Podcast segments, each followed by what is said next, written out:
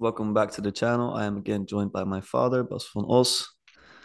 Bas has been on the channel sometimes before, but you don't necessarily have to have watched those episodes to watch this one because today we'll be speaking specifically about his endeavors as an author, but more than an author, I think um, a lover of stories, especially some biblical stories and some biblical characters.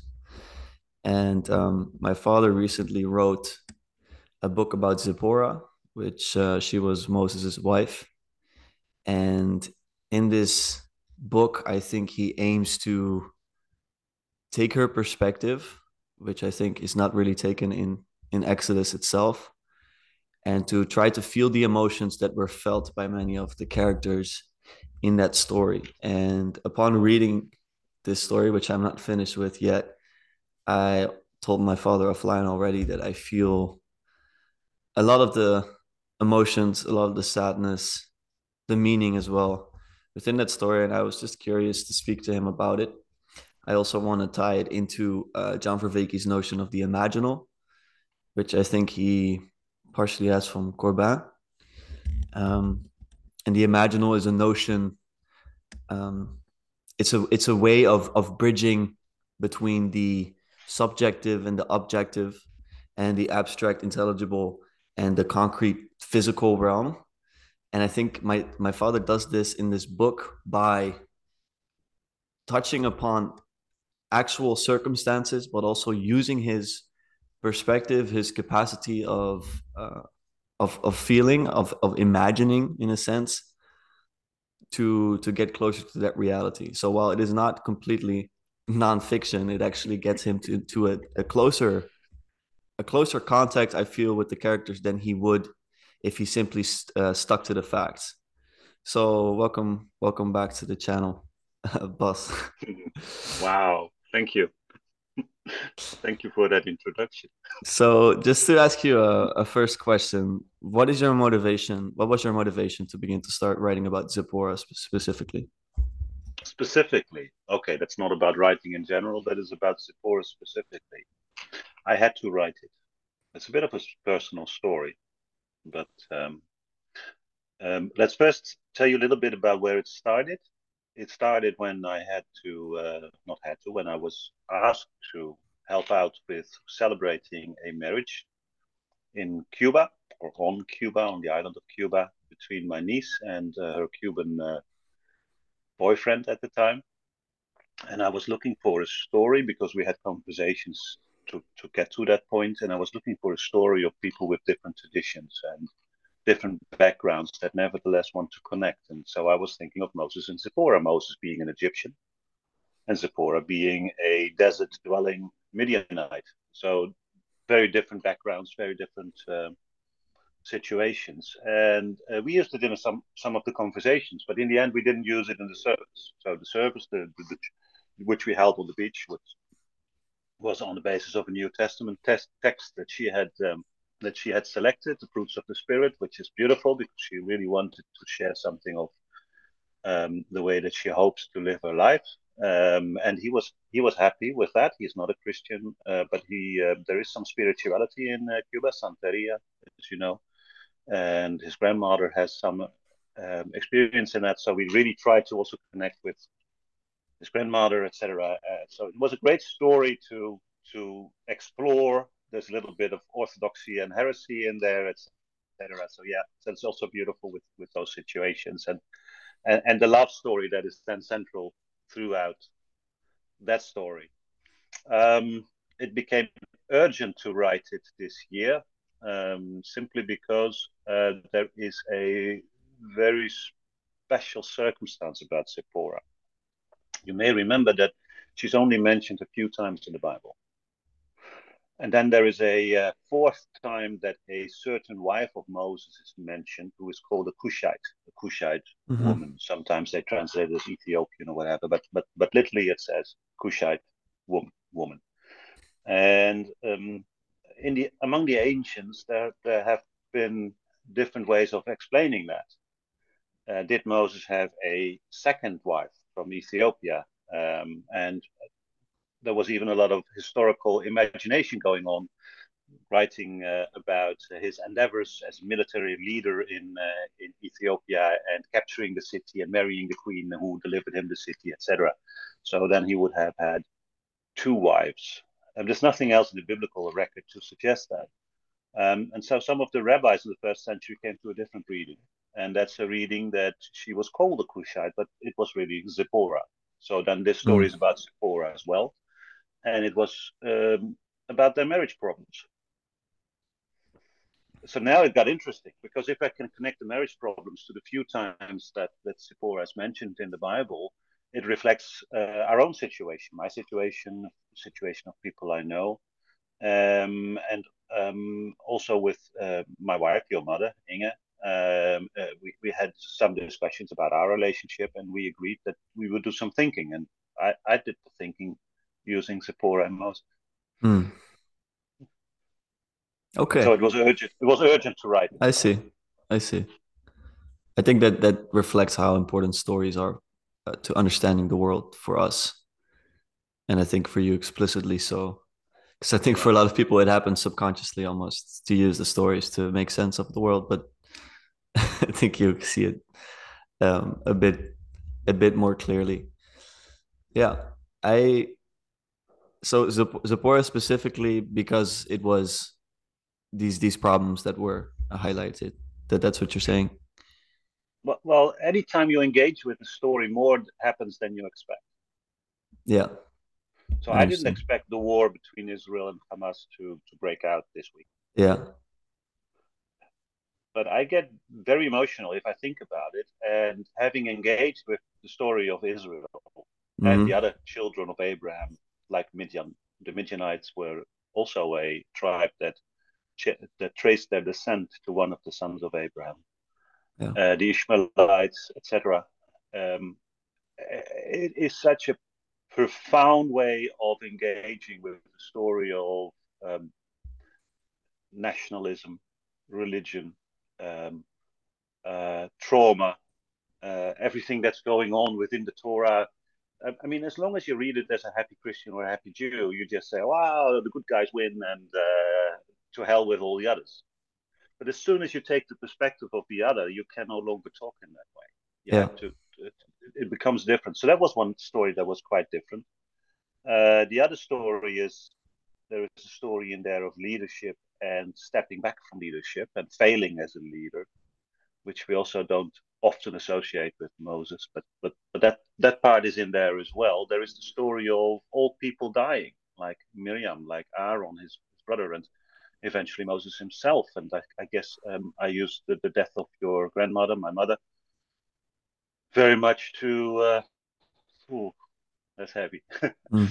to be part of that story as well. So mm. yeah, there's, there's a lot of things going on in my own life and in, in, in world history, and, and, and that that all come together when you start writing and when you engage with the text for a longer time.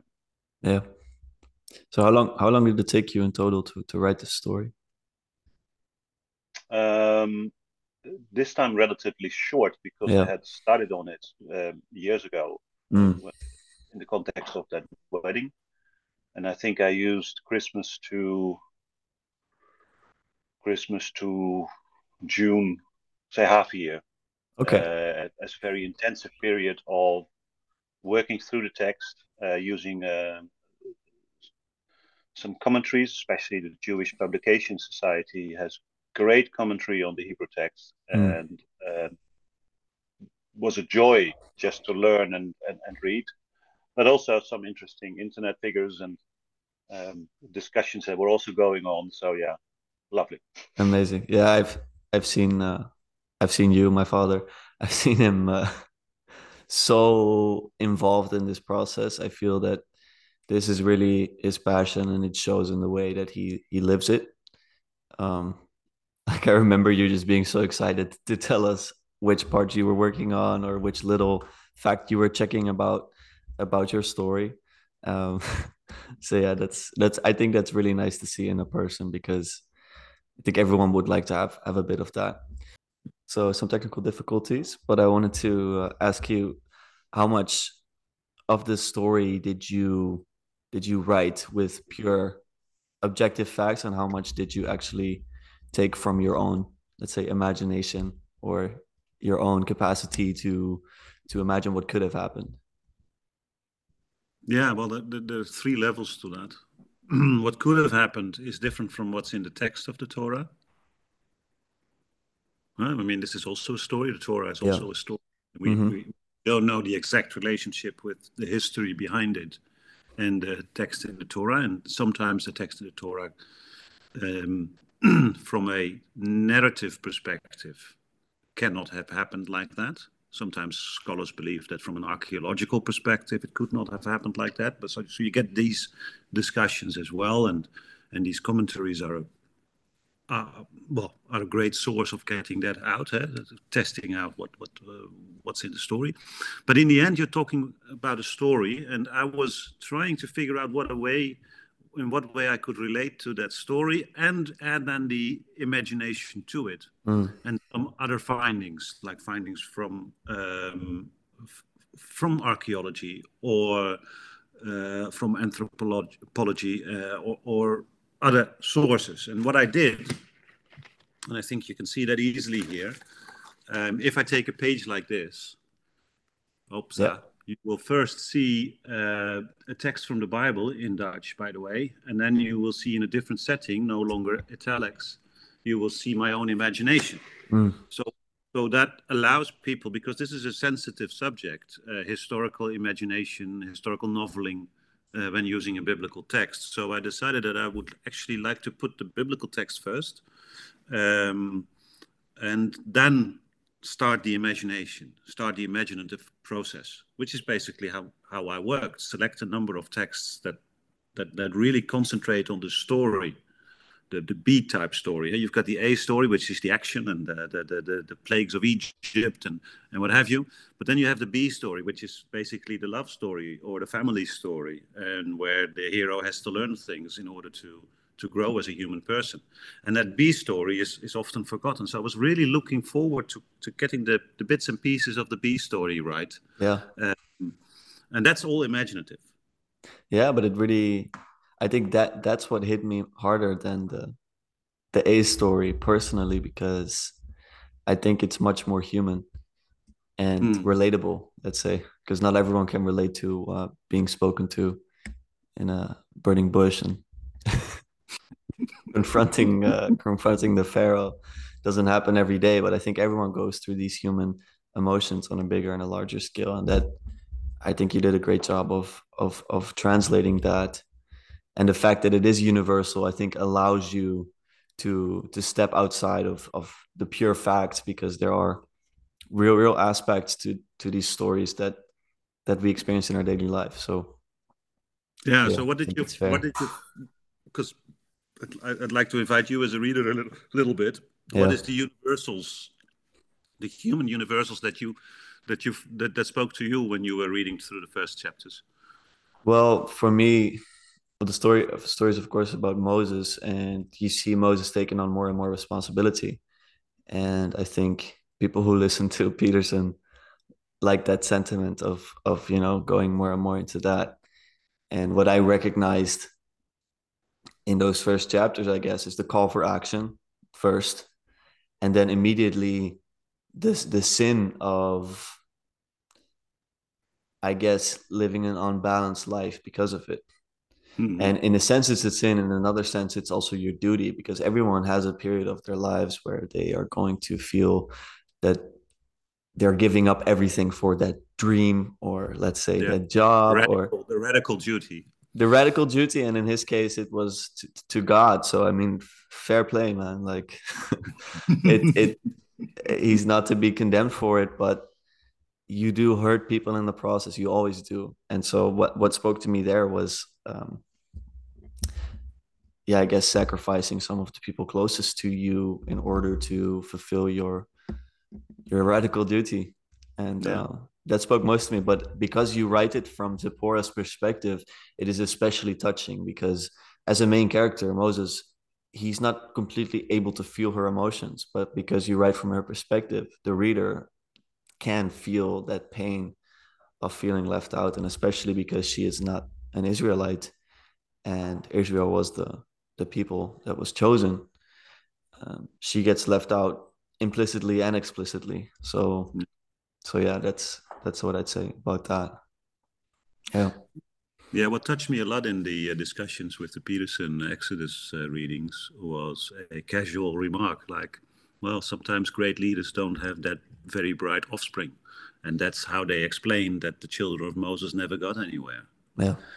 And then when you go through the story and you see that it's from the outset that the half foreign sons that he has do not get a leading position, um, basically because they're not purebred.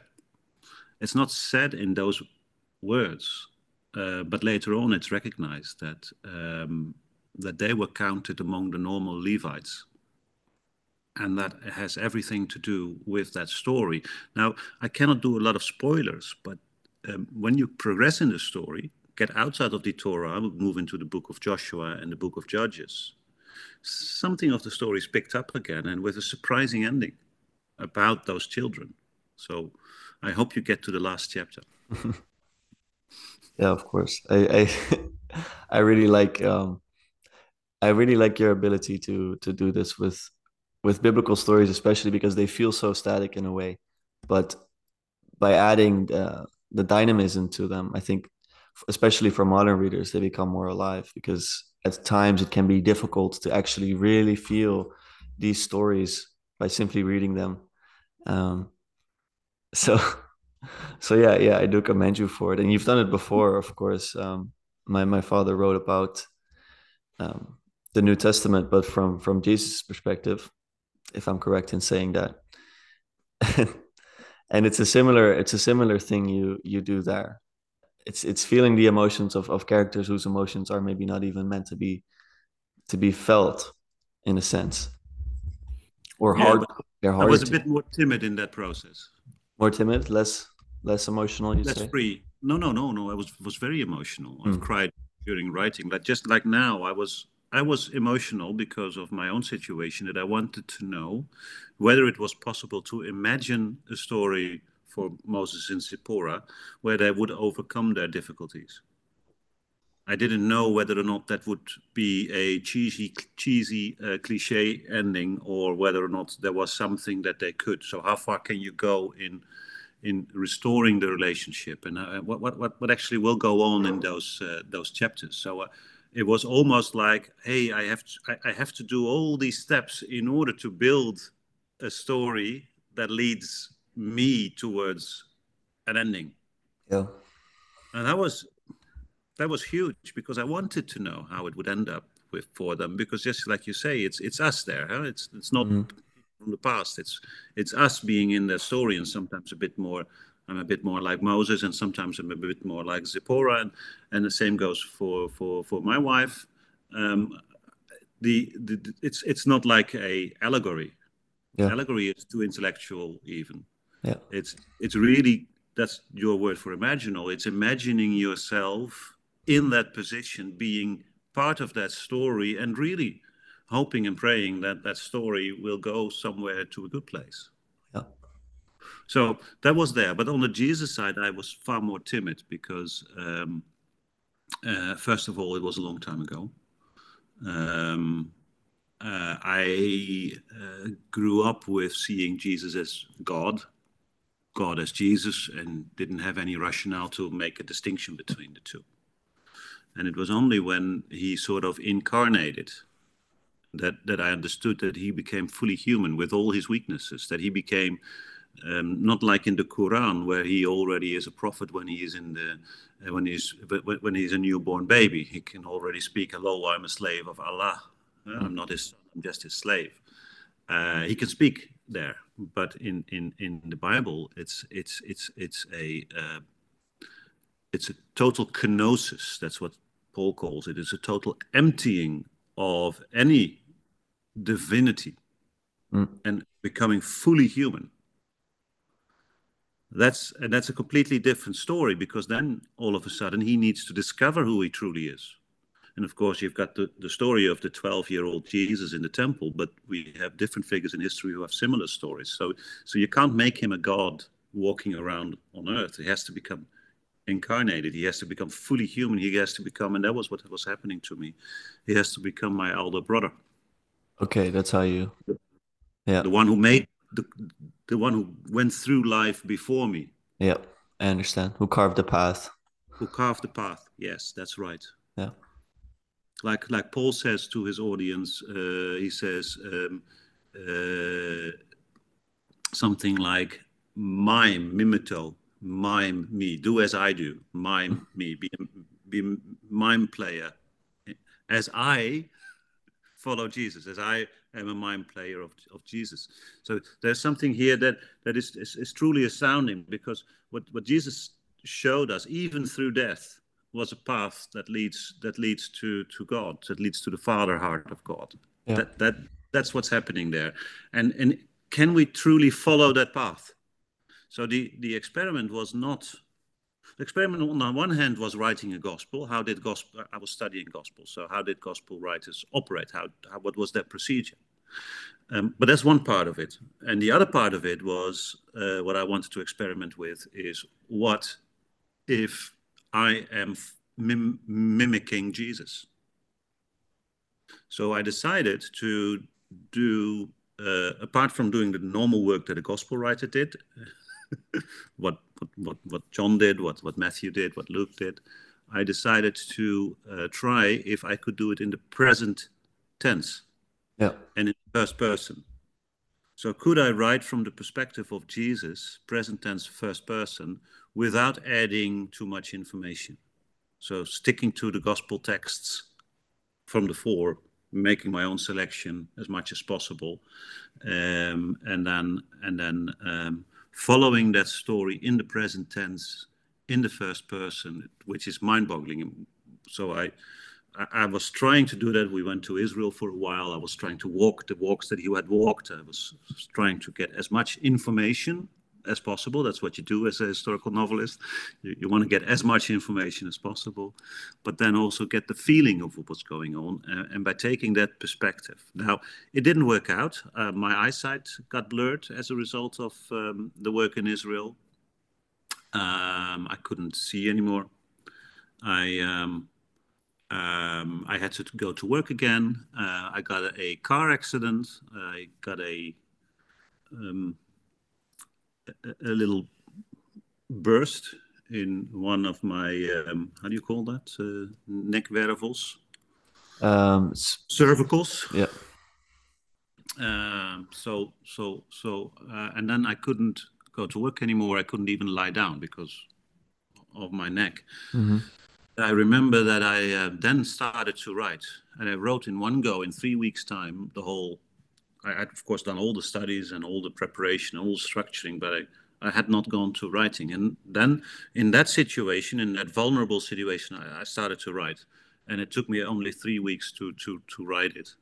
And I couldn't lay down, so I had to sit up, sit up all night, and the cat would go into my neck and make it warm there. She would lie down here, and or he would lie down. It was a male cat, mm-hmm. so yeah, it was very special. And, and but but when I got to the, this is emotional. When I got to the uh, torture of Jesus and his death, um, then then yeah, then you are really mimicking Christ in the writing process. The writing process is so intense. Um, that's that's really beyond words. Yeah. So then it's only fitting that you were in in a difficult situation yourself. Yeah. It seems like that. Do you think that it was meant to be like that? Well, someone had prophesied that, yeah. Yeah. Someone had said, um, if God really wants you to write this, be prepared that your life will get difficult in your work wise, relationship wise, health wise. I don't know which. Well, I got all three. and, and, perhaps that's meant to be because you, when you are pursuing something, just like Moses, you are making mistakes and you are not giving everybody their fair due. And so, so I, I may have caused some of those problems myself, except that I was, for the bodily part, it was a Friday the 13th that there was a, um, a traffic jam uh, um, um, popping up. So I I slowed the car. I was in time, but the lady behind me, who was perhaps a bit more superstitious, listened to the radio about Friday the first, Thirteenth, and she drove right into me. Yeah. Uh, and as I was moving forward to do something with the CD player, we had a CD player at the time to listen to music in the car. Mm-hmm. I was not positioned well in my chair, so I got the full uh, Monty on, yeah. on the neck. Yeah. Yeah.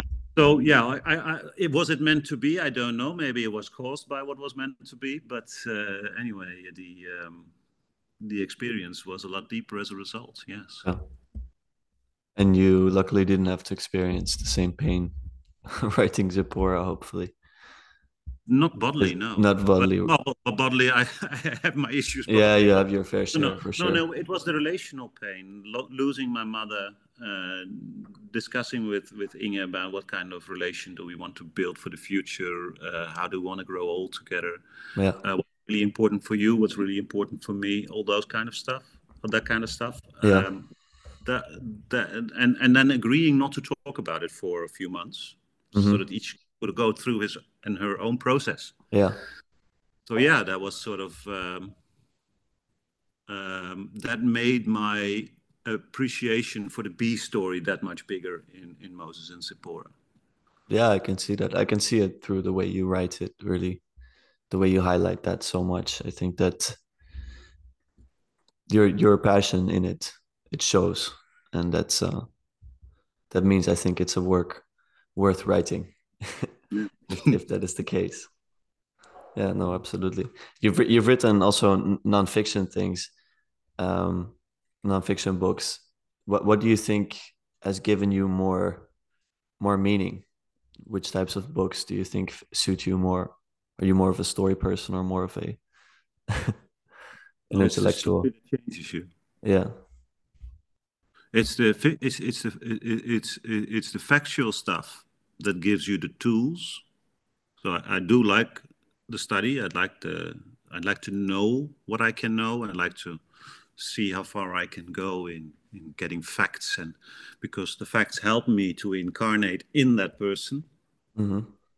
As as author, you're also incarnating in that person. You're Yeah. fleshing that person, that that that that period in time that you're fleshing it out. So yeah, um, so the facts help, but it's the story that changes you.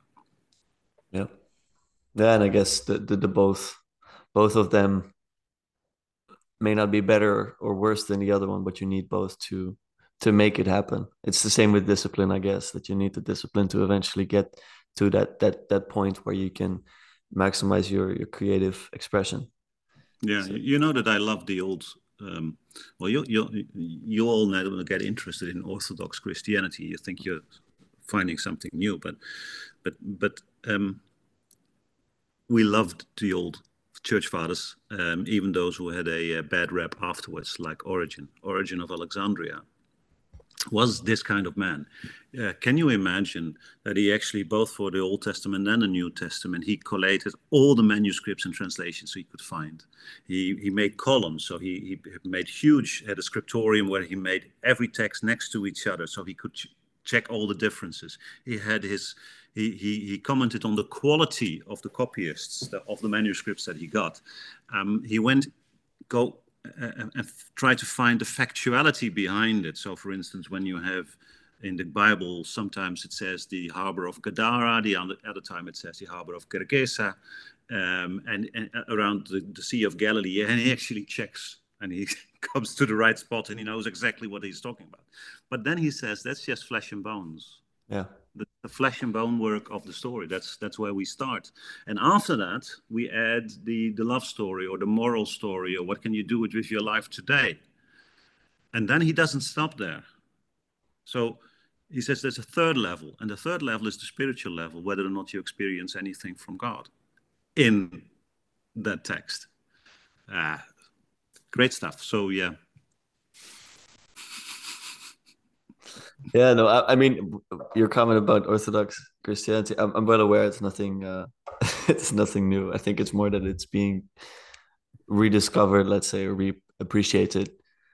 And I think that's a that's a very think- good thing.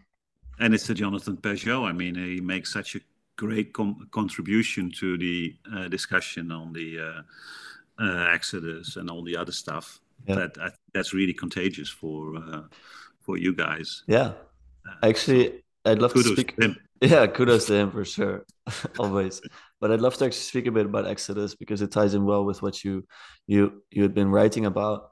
Um, I assume you've listened to quite a bit of the the lectures that they've done recently. Yeah, not all of them, but yeah. but yeah, quite a few. Do you feel um, that you have some major disagreements with some of their their interpretations or things, or the maybe the way they even approach it, given the the well, there's no theologian, there's no biblical scientist in the group. So that that means um, the engagement with the text, the way that a biblical scholar would do it, is not there. That may be a good thing, by the way. Um, mm-hmm. uh, so, because when you have a biblical scholar in there, uh, he or she will tend to monopolize the discussion, say, "Ah, that this is what's really going on here." Mm-hmm. So you, the creativity is blown. Yeah, the exploration. Yeah. yeah, yeah, I see. So yes, I would definitely do things differently, and yes, there are sometimes questions that I think have an easy answer, but but are blown up out of proportion.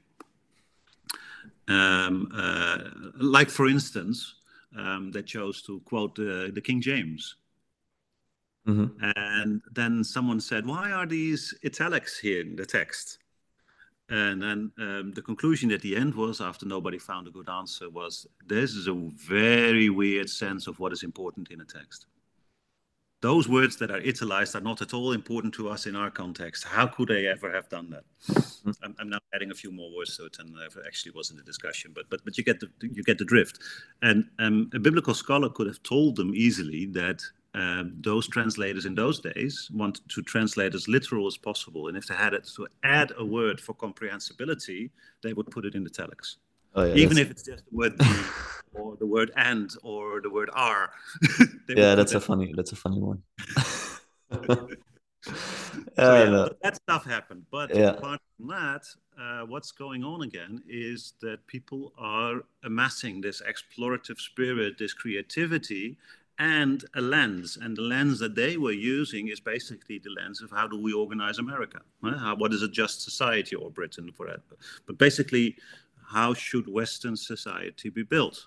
Mm-hmm. And I think the key theme in the A story, or the action story of Moses, Moses is building that people. And I think, I hope that comes across as well. He's building uh, uh, a people out of slavery into a, a organized tribe that will enter the promised land and, yeah. build a society of their own. Yeah. So yeah, very fundamental discussions. Not the B story. I think the B story is what we are doing here, but it's the um, uh, the the A story that also comes in in, in in my story. But but I'm not doing the same exploration as that they have been doing.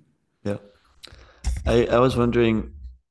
It's maybe more of a theological question, but while I was reading all of this, I saw you mentioned um, we had a scene where Zipporah was speaking to Moses and explaining what God is to her, let's say. And I think you brought in a sort of definition of the the, the being, the ground of being type of thing, you know, the being beyond. The, the, the, the type of way that John Vervaeke might speak of uh, of mm. God, let's say. But when I read Exodus and when I read your book, I get a sense that uh, God described there, I mean, he, he chooses a people, he sort of like intervenes in nature. And I feel like that doesn't really reflect the ground of being, let's say. Um, what what would you what would you say about that? Is is this like a different principality or like am no, I misunderstanding things? No, no, no, no. But as you will progress in the book, you will find that the um, that the way it's interpreted by Moses may be more human than you would think. Mm-hmm. We will enter pages where the Torah has Moses say some things, uh, or has, has basically has God say some things to Moses, where you feel like this this this can't be God who's speaking.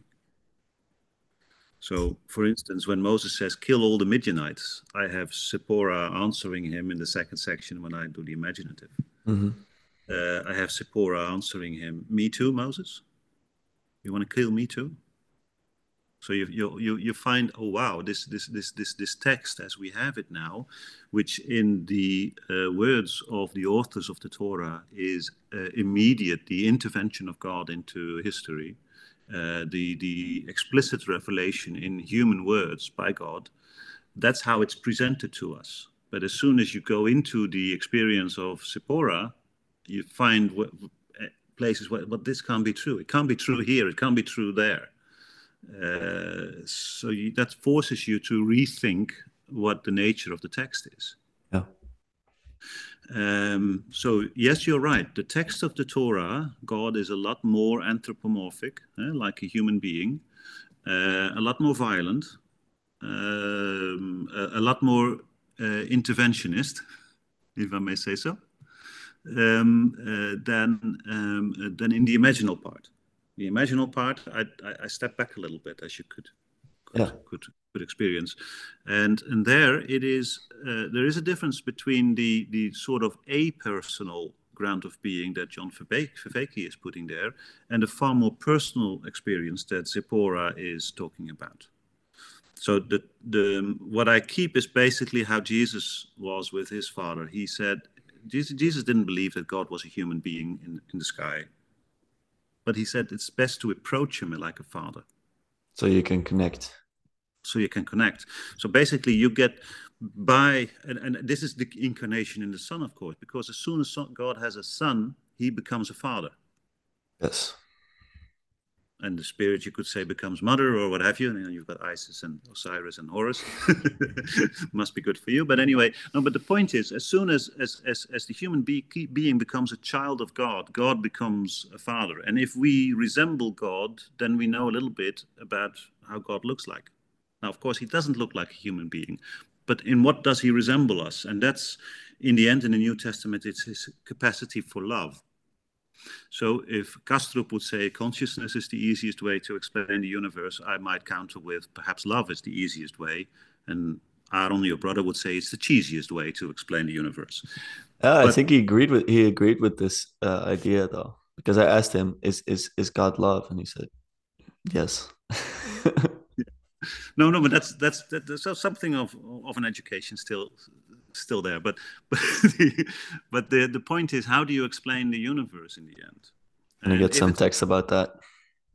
Well, I'm, I'm, I'm not trying to put that into this discussion. I think it's a worthwhile discussion to explore. and You should yeah, yeah.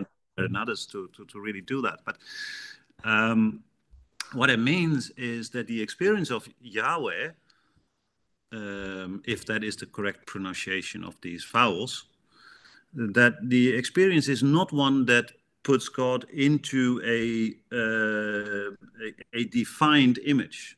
You will read that the Midianites had uncut stones or trees. They didn't carve out an image of God. At least not these Midianites, need the fam- not the family of, of Zipporah.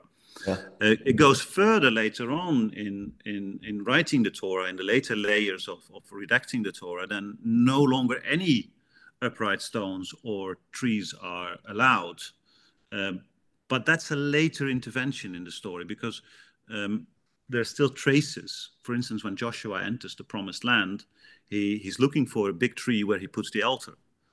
Uh, and next to the altar, he puts a stone. Uh, so he's still doing what the Midianites were doing. And they're calling these things his God and his Asherah.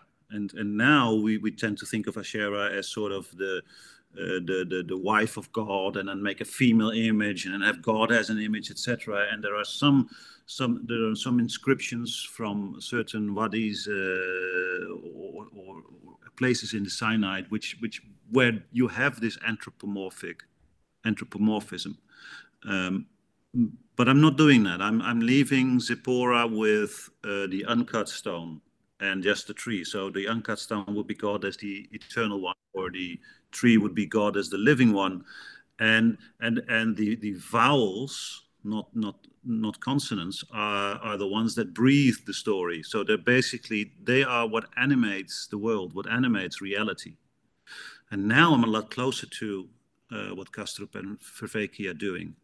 Yeah. The only difference with Vervaeke is the fact that you enter into a personal relationship with that um, presence or that ground of being. Yeah. Uh, and whether or not that's just a device ne necessary for us humans, or whether that is uh, a, truly a capacity of the ground of being to enter into relationship of, uh, I think that Kastrup would allow more of that, that consciousness can connect to individual consciousness. I see. Is there, because you speak about the New Testament, um, God becoming the Father, let's say, through the incarnation. Do you say that's an that that he he transforms as this is happening historically is this a different understanding of him but i mean I, I i, would assume that god in many ways understood properly is is unchanging is he? Yes. It's our image of god that is changing. But the the underlying yeah form. i mean ground of being is the ground of being. Yeah, yeah, yeah. that's why i'm that's why i'm wondering because I, so, I almost feel like we're dealing with with with someone before they they quit drugs and someone after they yes yes. Uh, because the, the point is um, god becomes operational in our thinking because we we make an image. That's why the bible is so careful with images so let me give you two images okay suppose god is the lawgiver and king Yes. Yeah, with Torah, David, Moses, David, etc. And you are disobedient. What would be the right response if I am another servant of the king? How should I uh, act if I see you uh, being dis- be living your life disobediently? Yeah, well, you get justice system thrown at you, I guess. Yeah. That's the idea. I need to correct you, or I need to get a system to correct you. Mm-hmm. Makes sense, huh? Yep. Now I offer a different image of God God as a father, we as a family. And I see you're disobedient. I see. What is my proper response as a brother? A belt. So you... no. Hmm? I said a belt. You pull the belt, belt. out and you, and you, you start brother to. Would belt, the, brother, the brother would hit the other brother. No, of course not. That's, that's happening. No. So how would you do it with Aaron? That's that's the question. If he's disobedient? Yeah. So he's not living up to his potential, or he is missing the mark, or how how would you deal with that? It depends on how old I am, because if I was like twelve, I would probably try to to fight with him. But yeah. Uh... but then you would look at what the father is doing. Yeah, no, for sure.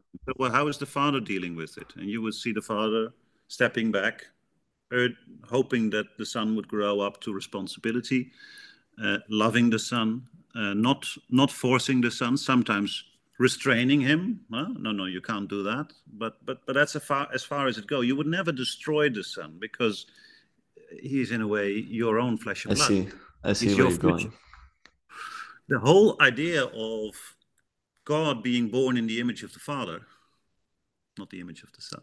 God being born in the image of the Father. Yeah. It, it, changes the way that you can relate to God because the, the, the, operating working model in your mind, think about Bowlby, the, the, the child psychologist, the, the, operating model in your mind is set very early in your life. Um, and, and there are only a few ways of, of improving that. Uh, so if you have um, uh, attachment problems. He, attachment was his great great thing.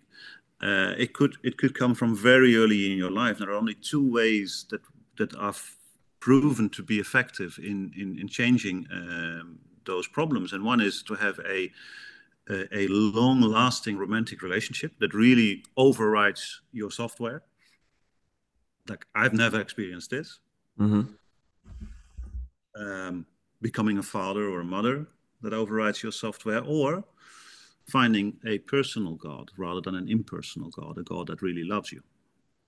So that, that's that's that's they have just tested that. They have put yeah. the test that Bowlby des- designed and looked at per- people before and after that the image of God changed in their lives.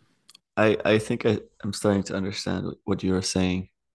I guess I it's it's how I experience it myself for sure uh, by virtue of the the way I was I was raised, I experienced a um, a deep a deep connection, but uh, mercy as well as judgment for sure.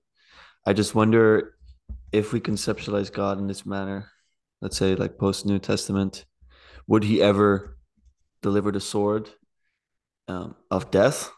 Is that something that would ever happen? Like you're, you're speaking about this family context. Is there ever an occasion where you feel that, that that's the consequence? Or is, is, if, is anyone to be forgiven ultimately because of this renewed understanding? How do you feel One of the that? funniest moments in the um, in the uh, Peterson uh, Exodus series is uh, when uh, um, Dennis Prager mm-hmm. Such a Christian thing to ask. Why would you want the Pharaoh to repent and be saved? Why would you? Eh? Yes. Why would uh, he, he, he, he found it such a Christian thing. And then he's right. It is a deeply Christian thing.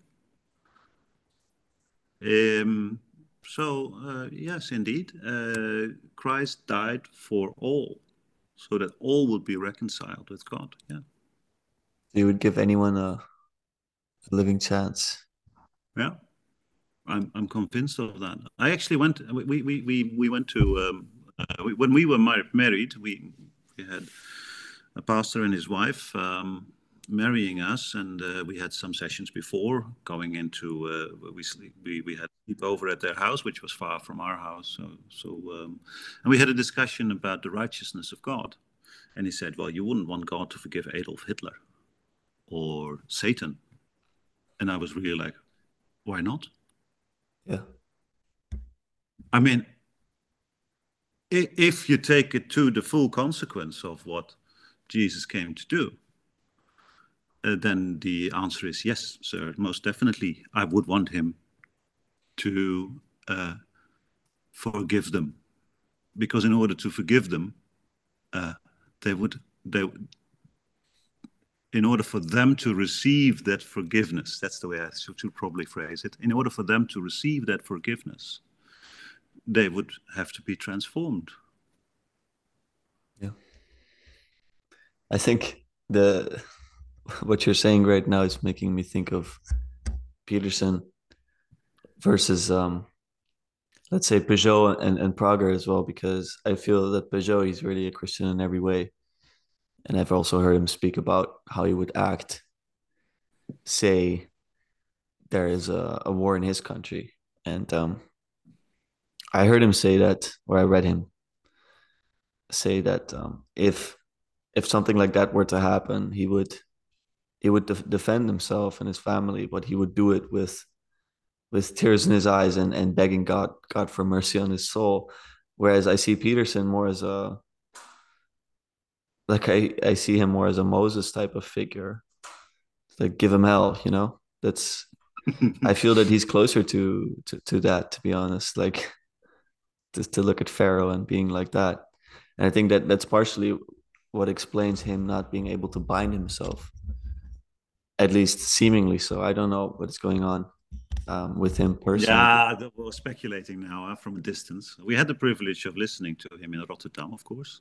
Um, that's but that's very much from a distance. Yeah, so but I mean, I, I see his I see his mannerism. Let's say, and I've seen Vervaeke speak about him, and I've seen Pageau speak about him, and uh, Pageau is like, I'm, I'm gonna leave this one one to God. Like I, I I can't control this this anymore. Well, God already intervened. Yeah. He gave yeah. him, well, Tammy's experience. Um, well, I think a lot is happening. Don't worry. Well, I'm not worried. I'm more like interested. And I think we need multiple types of of people. I'm not. I'm not one to think that that the whole world um, should think the same way about about all of these these things. But um, did you notice that I used the word intervened?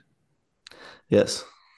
Uh, I always wonder, um, does that happen?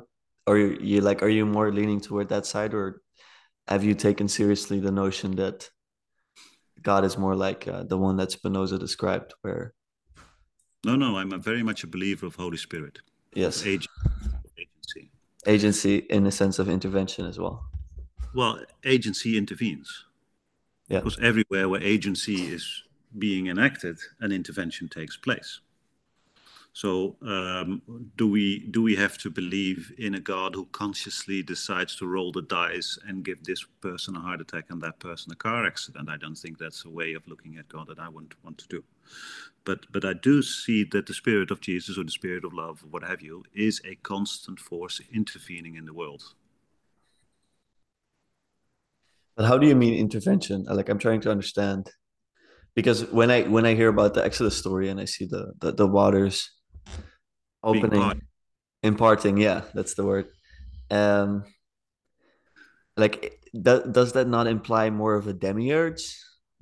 Yeah, more of a, yeah. a magic I'm, type of I'm, happening. I'm, I'm not that. Um, well, it's, it's difficult, of course, to do the story of the um, to do the story of Moses and uh, uh, and and not having problems with all these interventions. Um, there is uh, there's the big blessing of dealing with Zipporah that she didn't went into Egypt with him. She was sent back. Yeah. Which is quite hard because if a husband sends a woman back to her father in those days, that would be akin to some kind of divorce or at least temporary, temporarily, uh, temporary uh, separation. Mm-hmm. Um, but it means that I didn't have to talk about uh, the plagues of Egypt rather than just touching on them. Yeah, that was a very interesting part of the story, actually. Yeah. like, oh yeah, now we're here. yeah. So because yeah. she's not there at that part. Yeah. She comes back when the Amalekites are being uh, uh, fought by Israel, yeah. and um, very much in in the Negev, the South Negev, not that far away from the the Philistines, Palestinians, Hamas. Um, so yeah, I, I, sort of got away from that one a little bit, uh, but the story is the story, so uh, we don't brush away the the interventions that are are seen there, and and I do allow for a for for princes and principalities uh, for the spirit etc to to to have agency and therefore intervention. How i would have to square that with god who is eternal and out of space and time yeah exactly. that's a different thing. And i, I guess that our discussion about the gnostics gave us some tools as to how you can imagine that. Um, but um, but in the end, uh, the reality is that uh, yes, there is agency around us. However that works out, and however impersonal that may be, um, and there is uh, a working model in our mind of who God is, and that working model determines very much how much strength, how much consolation, how much purpose we reap from uh, from our relationship with that ground of being. I see. So that's more of a transjective type of relationship, I would say. Yeah. yeah. Is that fair? Yeah. Yeah, you could say that. Okay.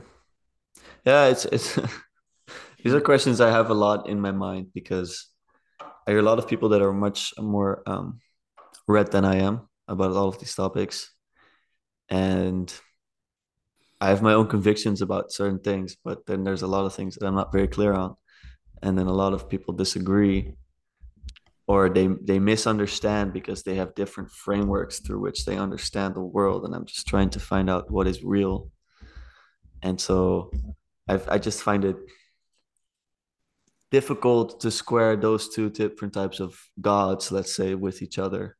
Like yeah. how is that like are we talking about principalities? Are we talking about angels? I, I don't I know. would go, I would go as far far as holy spirit. Uh, and funny is that in in the new testament holy spirit is often without um, uh, without a definite article. It's just holy spirit. Holy spirit said holy spirit descended etc and what is holy spirit? It means breath that is pure that is really from from God. That is that has the the love and the being in there that really drives us forward, uh, doing the right thing. Uh, yeah, I'm a big fan and believer of that. yeah, I mean, I hear you. I hear you for sure. I'm just I'm trying to conceptualize it the right way. Well, would you agree that that there is impure spirit? There are demons. No, no, I understand the Holy Spirit, but I understand it as a concept for sure. Like I, well, I but but have you experienced it? I think so because I mean you get inspired by things, and I try to get inspired by the highest. Yeah. Which to me is the Holy Spirit, but I don't see how that is the same as the intervening, imparting, the sea, uh, divinity. I don't see how that. I don't see how it materializes in that sense. I see how it inspires me personally in my actions. Yeah. I don't see how it imparts the sea or makes, you know, Oh, it parts the waves. Yeah. No, no, I can I can imagine that, and that's the same problem that I would have, of course, uh, with these stories. Uh, but I found the Gospel of Philip here very helpful because it distinguishes between uh, the lower emanations, uh, lower agencies, also impure agencies. Yeah. Um, but then talks about the, the Holy Spirit as the one thing, as the one thing that is pure, and that is both above and below. Okay. So the one thing that connects the above and below in the pure sense is what we call Holy Spirit. I see. how do you how do you receive Holy Spirit by offering your spirit as a dwelling place for the yeah, Holy yeah. One? Yeah, and I, I like I do believe in in synchronicity, so I guess that already helps me a lot. I'm just un un um I'm deprogramming my materialism, and yeah, you're, help, you're helping me a bunch. That as well. I, yeah, I yeah. Yes, I love I the materialist uh, thinking as well. I know. Just a little dose of Pageau, and then uh, yeah. we'll get a little bit closer over time.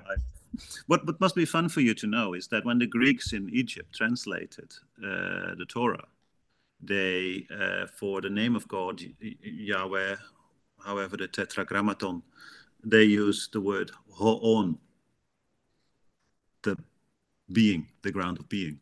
Uh huh that's that's how they translated uh, the name of God. Yeah, that's a nice one. I uh, I, find myself way too drawn to Egypt because of my studies, so that when I read Exodus, I'm way too curious. You know, I go to Egypt, like I want to know the details. Yeah, well, I'm, I'm still excited about because it was I I don't know how to place um, Israel's story and the story of Egypt. Huh? I mean, a lot of scholars think it's just yeah. uh, uh, there is some truth in that. Perhaps some Semites might have been uh, put to work in Egypt and, and escaped, etc. But they don't put the story of Moses on historical footing. No. Uh, I, I, would, however, I would, however, because of the story of his children. I think the story of his children is so remarkable that um, no Jerusalem priest uh, would invent a Moses who uh, whose children would end up like they end up. Yeah. I'm not, not giving any spoilers here for you for the last chapters. Yeah. Uh, but uh, but but having said that, um, it's still quite difficult to uh, understand how um, references, for instance, for Pharaoh Menerepta, Menerpta uh, to Israel how you should read that into Israel's story. So uh, I asked you about it. So you told me that those dates are pretty secure. It's, it's the older dates that you are more insecure about, but the, the yeah, it gets worse and worse over time. Yeah, thirteen hundred are still pretty secure. So, so, so what we find there is a, a pharaoh bragging that Israel is left without seed. Yeah. Now, how should I read that? Is that the tribe of Israel, that is Jacob, who had a famine and went to Egypt. Yeah. Is that the wandering tribe tribes of Israelites uh, that uh, were squashed, uh, say after the Exodus or in the context of the ex- Exodus like story of history, and left without seed in the sense that they were uh, decimated, had almost no children left. Is it a settled population of whom the fields were burned? You, you can't make out from just a single reference in, in, in the bragging stele of a uh, pharaoh what exactly happened. No, absolutely not. But they do do a lot of speculation in Egyptology. It's really uh, it's it's not as scientific as many would would expect usually. Yeah. But yeah, I, I, I don't uh, I don't find it as important, I think, as you do, the historical side of it. But I'm uh, I'm very glad about the story. you know. Um, uh, we should talk a little bit about the uh, monotheism, I guess, in, in, in the book. Yeah, please do.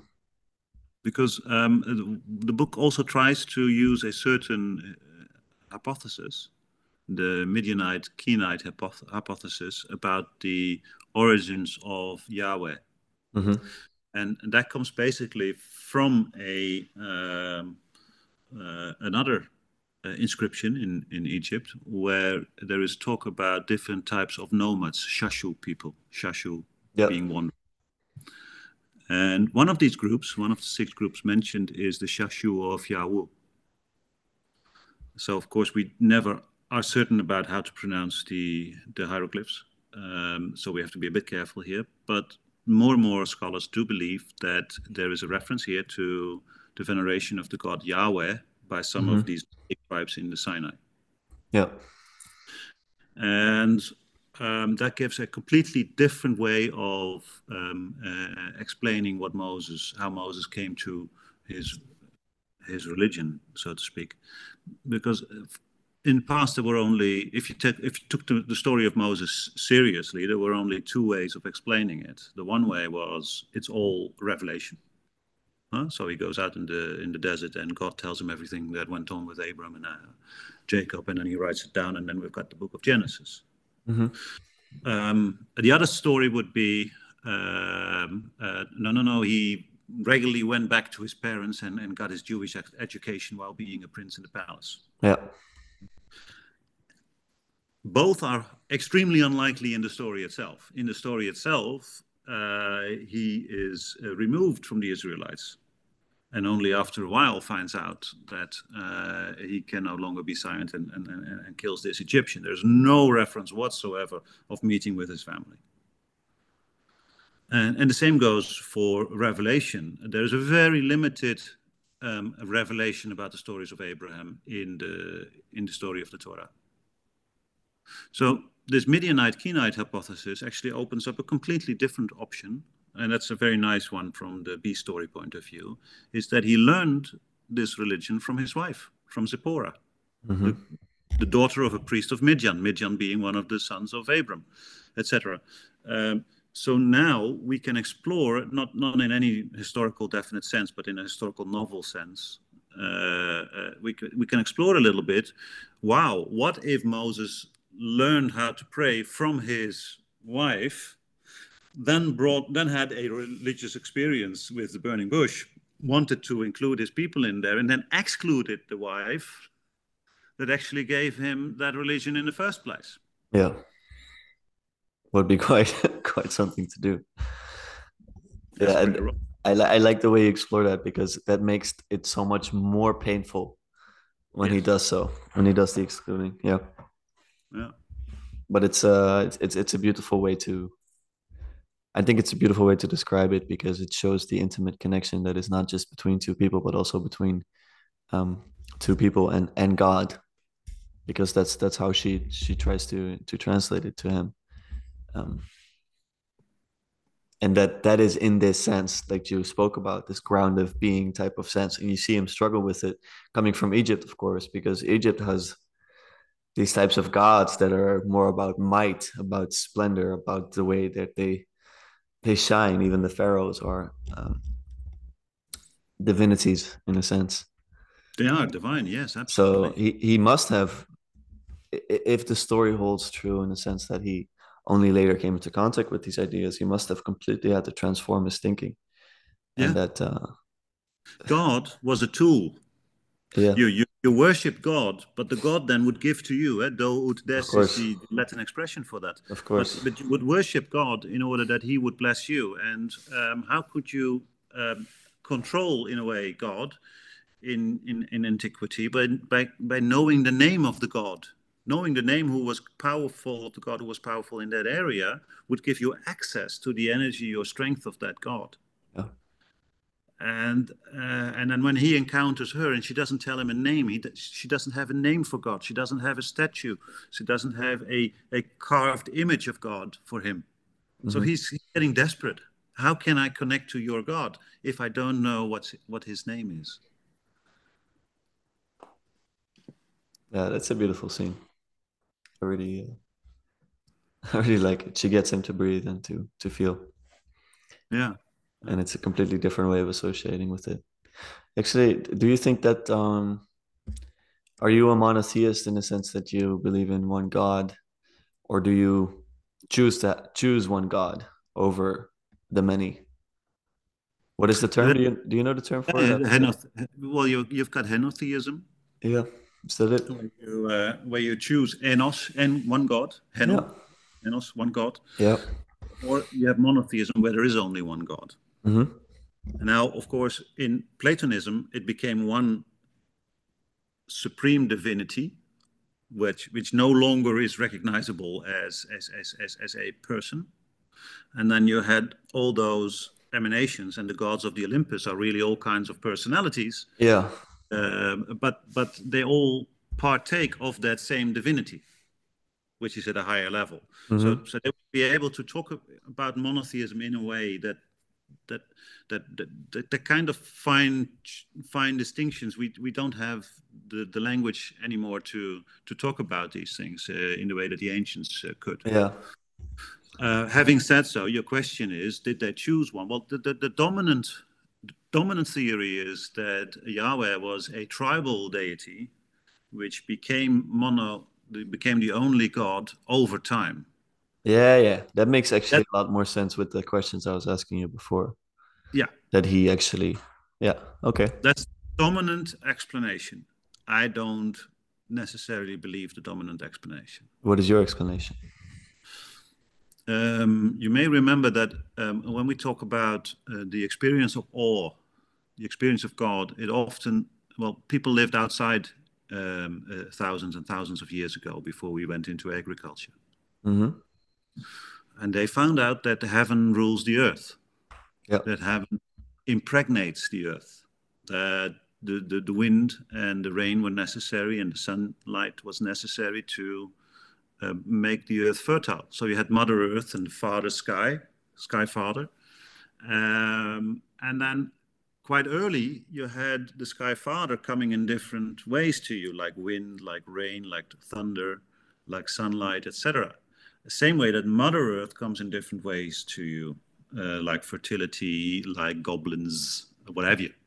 So, so basically, this whole idea that the Neoplatonists had and that the Gnostics had about the supreme deity uh, and perhaps a female counterpart uh, that is really at one, but that our reality is, um, is, is, is a place where they all materialize, cross fertilizing each other, um, that may be quite old in my in my uh, estimation.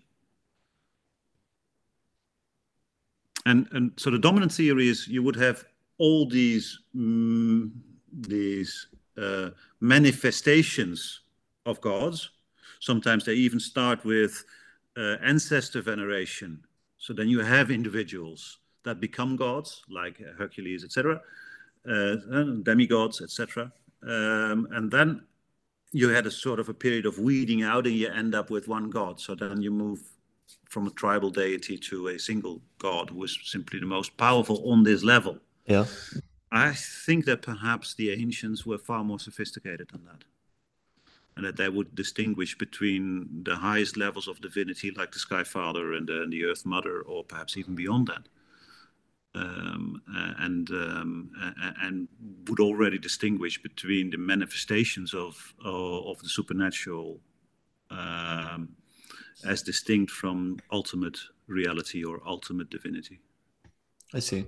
So was was was Yahweh that maybe the Neanderthals were smarter than us. That, that's oh, I know that's possible, but but my question is basically like the the Israelites, their their God was he already the ground of being? Or well, the interesting thing is when when when, when uh, Abraham leaves Ur in the story, um, he is not a believer. Yeah. We all say God called, Yahweh called Abram from the city of Ur, but he goes away because his father goes away. So he follows the footsteps of his father together with his brother and his nephew, and then gets to Haran, um, which uh, which is far north um, at the Euphrates and the Tigris. And in Haran, uh, the family settles. And then after a while, when father when Father Terach has died, um, Abram experiences his calling. And then God says, I'm the one who took you out of Ur. Who, who are you? So this, it's the calling that Abraham receives that is the first definition of God's voice in mm-hmm. his life. But that's not the first time that God was present because mm-hmm. God already called his father in a way or was yeah. the, the ground of being why he moved in the first place. So so so the experience of getting to know the God uh, getting to know the call that comes out of your Holy Spirit or what have you. Um, Conscience. Is not the same as uh, the ground of being itself. Yeah, yeah, I see. I see what you're saying. Okay. And so this is a similar way to which you your under yourself understand it. Yeah. Like the ancient way. Yeah, that makes a lot of sense. Yeah. Okay. So I call I, I I have my Christian heritage to give words to who God is. Yeah. And as long as I get to the best of Christianity, I know I'm in pretty safe place. I like the way I like the way you approach that. Okay. Yeah. Well, thank you. Thank you for speaking about about all of this. We're gonna we're gonna wrap it up soon. Is there anything yeah. else that you that you want to mention? before we go. I know that your book is in uh, is in Dutch, so people will not be able to read it yet unless they they do speak it. Um, is there a way for people to to access it, access it if they do speak Dutch? Um, oh yes, they could. They could ask you. Uh, okay. Because I've not put it. I've, I've got it as a test run now in a few churches where they using uh, uh, book groups to uh, to go through it. Um, and then I will probably try to get it published next year in Dutch.